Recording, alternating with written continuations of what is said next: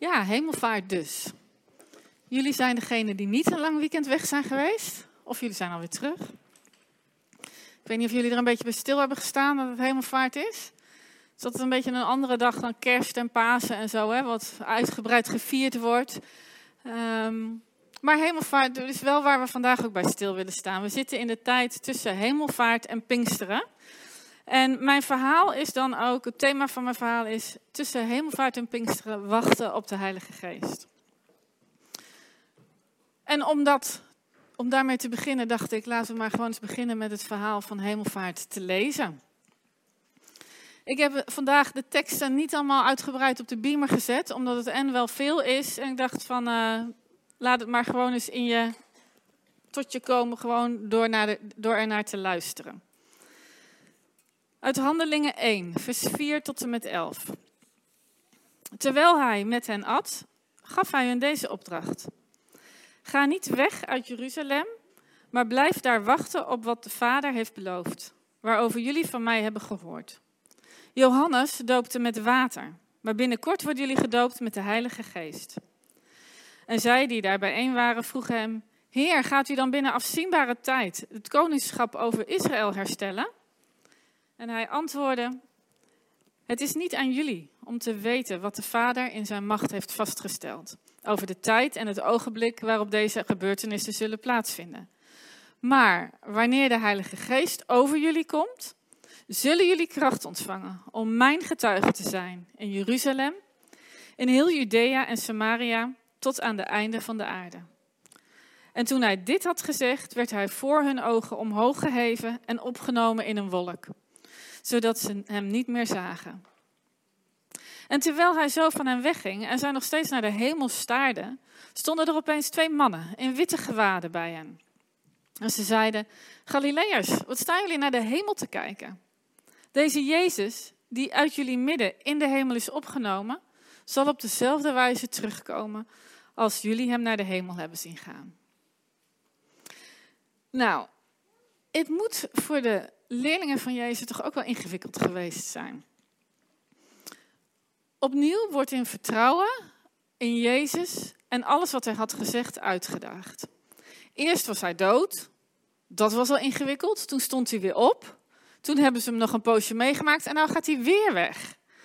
En hij had er al wel over gesproken en hij had het ze al wel verteld dat hij naar de vader zou gaan en dat dat goed zou zijn, beter zelfs, en dat het part of the plan was. Maar nu is het zover. En ik weet niet, hoe zou jij erbij zitten? En steeds opnieuw lijkt het alsof de volgende stap waar de Heer ze in meeneemt, weer ingewikkelder is. Weer onwaarschijnlijker. Weer ongelooflijker. En steeds, op, steeds opnieuw laat Jezus iets zien van wie hij is en van wie de Vader is en van wat het koninkrijk van God is. En dat, juist dat wordt steeds opnieuw weer uitgedaagd. Daar, daar moeten ze steeds weer opnieuw over nadenken. Daar moeten wij steeds weer opnieuw over nadenken. Het daagt ons uit. Hoe moet ik, wat moet ik hier nou weer van vinden? Hoe moet ik me hiertoe verhouden? En het is een beetje als in een relatie. Wat er nodig is in deze relatie. En je zoekt naar hoe je daarin moet staan. Je moet je er opnieuw toe verhouden. En als het gaat om een partner die anders blijkt te zijn dan je dacht. Ja, er zit een kraak in, hè?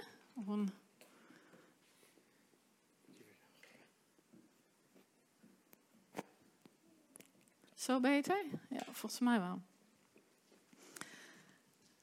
Als je partner toch anders blijkt te zijn dan je dacht, moet je je daar opnieuw toe verhouden. Dat vraagt dat je nadenkt over wat wil ik hiermee? Wat vind ik hiervan? Kies ik ervoor om, om ook dit als het ware te aanvaarden of misschien wel te omarmen? Kan ik dat? Wil ik dat? En dat is in een relatie niet één keer. Na 23 jaar huwelijk kan ik zeggen, dat blijft doorgaan, dat proces. En soms, en soms zijn dat uh, er zijn momenten dat ik echt nog eens denk, huh?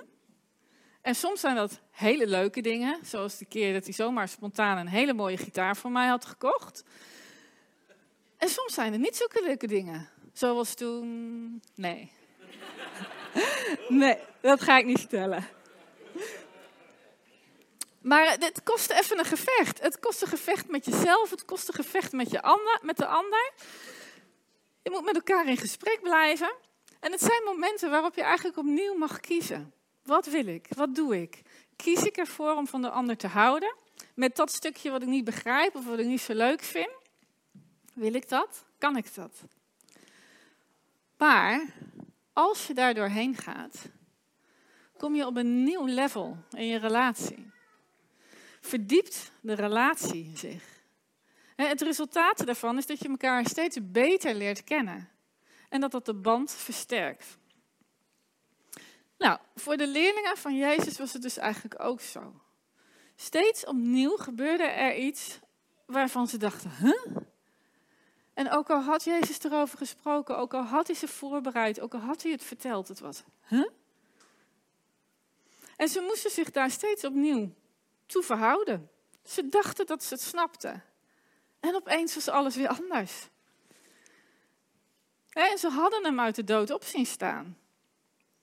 Maar wat dit nou weer was, die hemelvaart, wat moesten ze hier nou weer mee? Dus steeds werd hun vertrouwen in Jezus en hun geloof in Hem werd opgerekt, uitgerekt en kwam onder druk te staan. Maar als het gaat over Jezus, is dat oprekken en dat uitdagen altijd omdat er een upgrade in zit. Altijd omdat Jezus meer wil laten zien van wie Hij is. Altijd omdat Hij wil laten zien dat Zijn kracht en Zijn macht groter is dan dat jij je had voorgesteld en jij begrepen had. Altijd om te laten zien dat het koninkrijk van God veel groter is dan jij denkt. En zijn macht en zijn genade en zijn liefde verder uitstrekt dan jij ooit voor mogelijk had gehouden.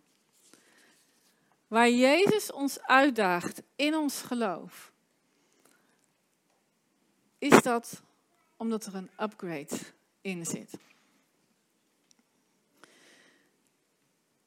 Zijn macht en zijn invloed hield niet op bij de dood. Hij stond weer op. Het koninkrijk wat hij wilde, wilde uh, uh, het koninkrijk wat hij wilde bouwen, wat hij aankondigde, was niet alleen voor Israël, maar het was voor alle mensen. En wat de leerlingen hem hadden zien doen, was nog maar het begin. Want zijn leerlingen zouden grotere dingen gaan doen dan hij. Hij was bij hen geweest, hij zou in hun komen wonen. Alles wat eerst geweest was, was een opstap naar het volgende. En nu ging Jezus dus terug naar zijn vader en zou de Heilige Geest komen. En daar zou dus een upgrade in zitten. En ik weet niet of zij dat dus snapte. Ik weet niet of ik dat altijd snap. Ik weet niet of we dat als gemeente altijd snappen. Dat, dat God meer wil laten zien van wie Hij is, meer wil doen. Dat Zijn liefde en genade groter is dan wij ons kunnen voorstellen. Maar dat is dus precies waarom we de Heilige Geest zo nodig hebben. Als Jezus uitlegt dat de Heilige Geest zal komen, dan spreekt Hij over Hem. En hij zegt dan, in Johannes 14 staat dat beschreven, als ik terug ga dan naar de Vader, dan zal ik de Vader vragen jullie een andere pleitbezorger te geven, die altijd bij jullie zal zijn. De geest van de waarheid. Hij zal jullie alles duidelijk maken en alles in herinnering brengen wat ik tegen jullie heb gezegd. Dus de Heilige Geest is de geest van de waarheid. Hij wil openbaren wie de Vader is. Hij wil ons laten weten wie Jezus is. Hij wil ons laten de, de liefde en de genade van God doen kennen. En het is altijd een upgrade. Er is altijd meer. Want wie God is, is niet te vatten in een concept, in een overweging, in een conclusie of in een opsomming. Hij is zoveel groter. Het is niet voor niets dat er in Efeze staat dat we alleen samen maar een beetje een beeld kunnen krijgen van hoe groot en hoe diep en hoe wijd de liefde van de Vader is. En zoals het voor de discipelen verwarrend moet zijn geweest dat hij daar naar de hemel ging, ook al wisten ze een beetje wat hij erover gezegd had. Zo kunnen in ons leven de omstandigheden ook zo zijn dat we denken: huh? Dat, we, dat het ons in de war brengt van wie Jezus is, wie de Vader is. En God doet wel eens dingen die je niet snapt. Of hij doet wel eens dingen niet. En dat begrijp je niet. Soms zijn het mooie dingen die hij doet. Soms is het niet te begrijpen. En je dacht dat je hem kende en je dacht dat je het snapte. En dan gebeurt er ineens iets wat je niet begrijpt. En dan moet je opnieuw zoeken.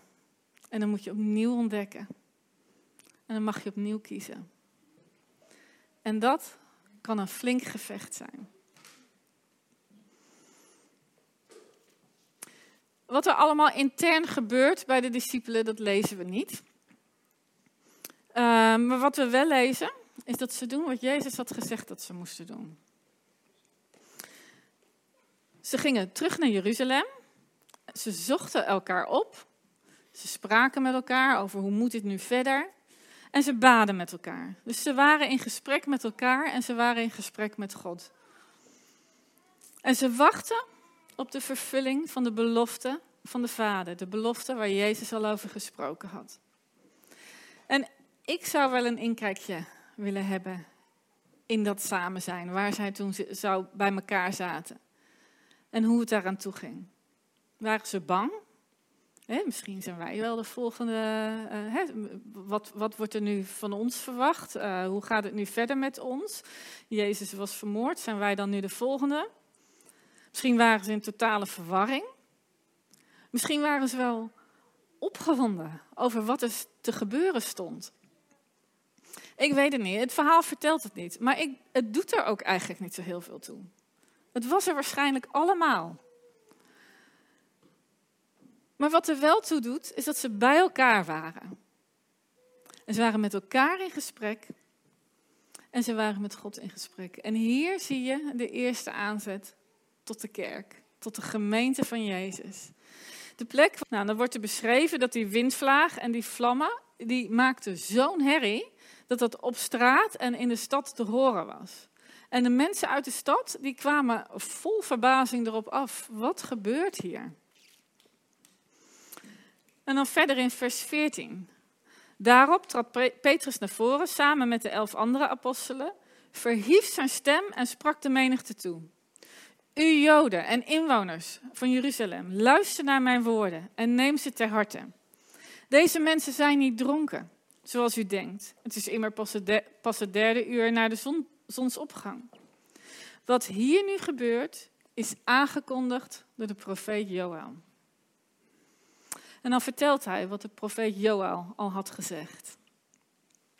Dat Gods geest over alle mensen zou worden uitgestort.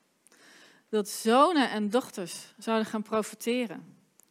Dat jongeren visioenen zouden gaan zien. En dat ouderen droomgezichten zouden zien. Wat een upgrade. Niet alleen maar meer de profeten die Gods geest ontvangen, de priesters en de koningen. Niet alleen Jezus zelf die met de Vader sprak, van hem hoorde, van hem ontving, maar iedereen. Iedereen. En Petrus, die pakt het. Die snapt het. Nou begrijpt hij het. En nou is het hem duidelijk dat wat Jezus allemaal verteld had en wat er in de oude, wat Jezus hem allemaal verteld had, maar hij begrijpt ook dat alles wat in de oude boeken stond, dat dat over Jezus ging, dat het over nu ging. Dat het over het koninkrijk van God ging. Niet alleen voor Israël. Dat het over vrijheid ging, veel groter dan de onderdrukking van de Romeinen. Hij begreep dat wat Jezus zei en deed, veel verder ging dan hij ooit begrepen had. Ooit verwacht had. En aan de mensen die zich daar allemaal hadden verzameld, legt hij het in één keer het hele verhaal uit. Vanaf vers 37. Toen de mensen die dit hele verhaal gehoord hadden, dit hoorden, waren ze diep getroffen. En aan Petrus en de anderen vroegen ze: Wat moeten we doen, broeders? En Petrus antwoordde: Kom tot inkeer. En laat, allen, laat u allen dopen in de naam van Jezus Christus, om vergeving te krijgen voor uw zonden. Dan zal de Heilige Geest u geschonken worden. Want voor u geldt deze belofte, evenals voor uw kinderen en voor allen die ver weg zijn en die de Heer, onze God, tot zich zal roepen. De krachtige aanwezigheid van de Heilige Geest maakt dat het duidelijk is geworden voor Petrus, dat hij het snapt. En dat hij, het, dat hij samen met de andere discipelen het uit kunnen leggen aan de mensen. En ieder in hun, en op een manier dat iedereen het kan begrijpen. Want de Heilige Geest die kwam niet alleen voor hun, maar de Heilige Geest kwam om het werk van Jezus af te maken. En het werk wat Jezus begonnen was, door zijn leerlingen heen af te maken. In het samen wachten, gewoon gehoorzaam zijn aan wat Jezus had gezegd, worden ze bekrachtigd met de Heilige Geest. En breekt er een nieuw tijdperk aan. En de Heilige Geest ontmoette mensen die daar zaten te luisteren.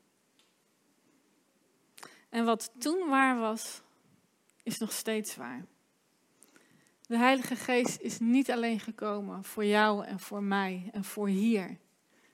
Maar de Heilige Geest is gekomen om het werk van Jezus af te maken.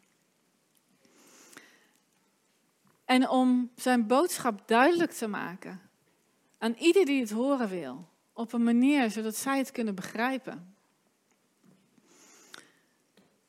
dus als het gaat over de leerlingen die aan het wachten waren tussen hemelvaart en pinksteren. Die fase van wachten, die kenden ze. Dat hadden ze met Pasen ook gedaan. Met Goede Vrijdag. En daarna hadden ze de kracht van de Heilige Geest, de kracht van God zien werken. En nu ging het weer anders. Anders dan ze verwacht hadden, anders dan ze dachten, moesten ze wachten. En opnieuw zagen ze de kracht van de Heilige Geest. In het wachten, in het wachten ontmoeten ze de kracht van de Heilige Geest. De overwinning van Jezus en het hart van de Vader. Ze ontdekken iets van God wat ze nooit voor mogelijk hadden gehouden. En misschien, misschien voel jij je ook wel een beetje tussen hemelvaart en pinksteren. In die fase van wachten. Van niet weten, niet begrijpen, maar ergens ook niet los willen laten. Ik ken dat wel. Ik ken die momenten van wachten. En ik ken het, dat dat wachten lang kan duren. En als jij, als jij dat herkent, dan ben je hier op de goede plek. Samen met ons. wil je wachten samen met ons op de Heilige Geest die wil komen?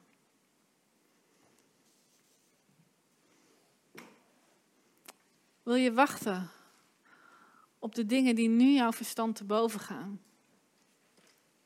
Want wat toen waarheid, waar was, is nog steeds waar. Jezus is niet veranderd. En mijn vraag aan God op die momenten van wachten is, wat wilt u van uzelf aan mij laten zien in dit wachten? Wat mag ik van u leren? Wie wilt u voor mij zijn nu ik moet wachten? En in het gesprek met elkaar en met Hem ontvangen we rust, vrede, ruimte om te wachten. En het zijn de momenten waarop God met zijn kracht kan komen. Want dat is het hart van de Vader. Om jou te zegenen. Om je te zegenen met zijn liefde, met zijn genade. Met zijn vrijheid. Om zichzelf aan jou te doen kennen. Het zijn de momenten van wachten, het zijn de momenten van niet begrijpen. Dat zijn de momenten waarop de geest komt met zijn kracht. En in dat wachten zul je dus iets ontdekken van de Vader, van Jezus, van de Heilige Geest. Wat de ander misschien wel nog niet ontdekt heeft. En wat je misschien wel op een andere manier ook niet kan leren kennen.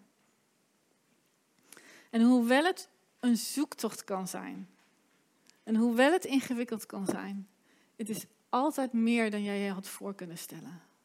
Het is altijd groter dan je had gedacht.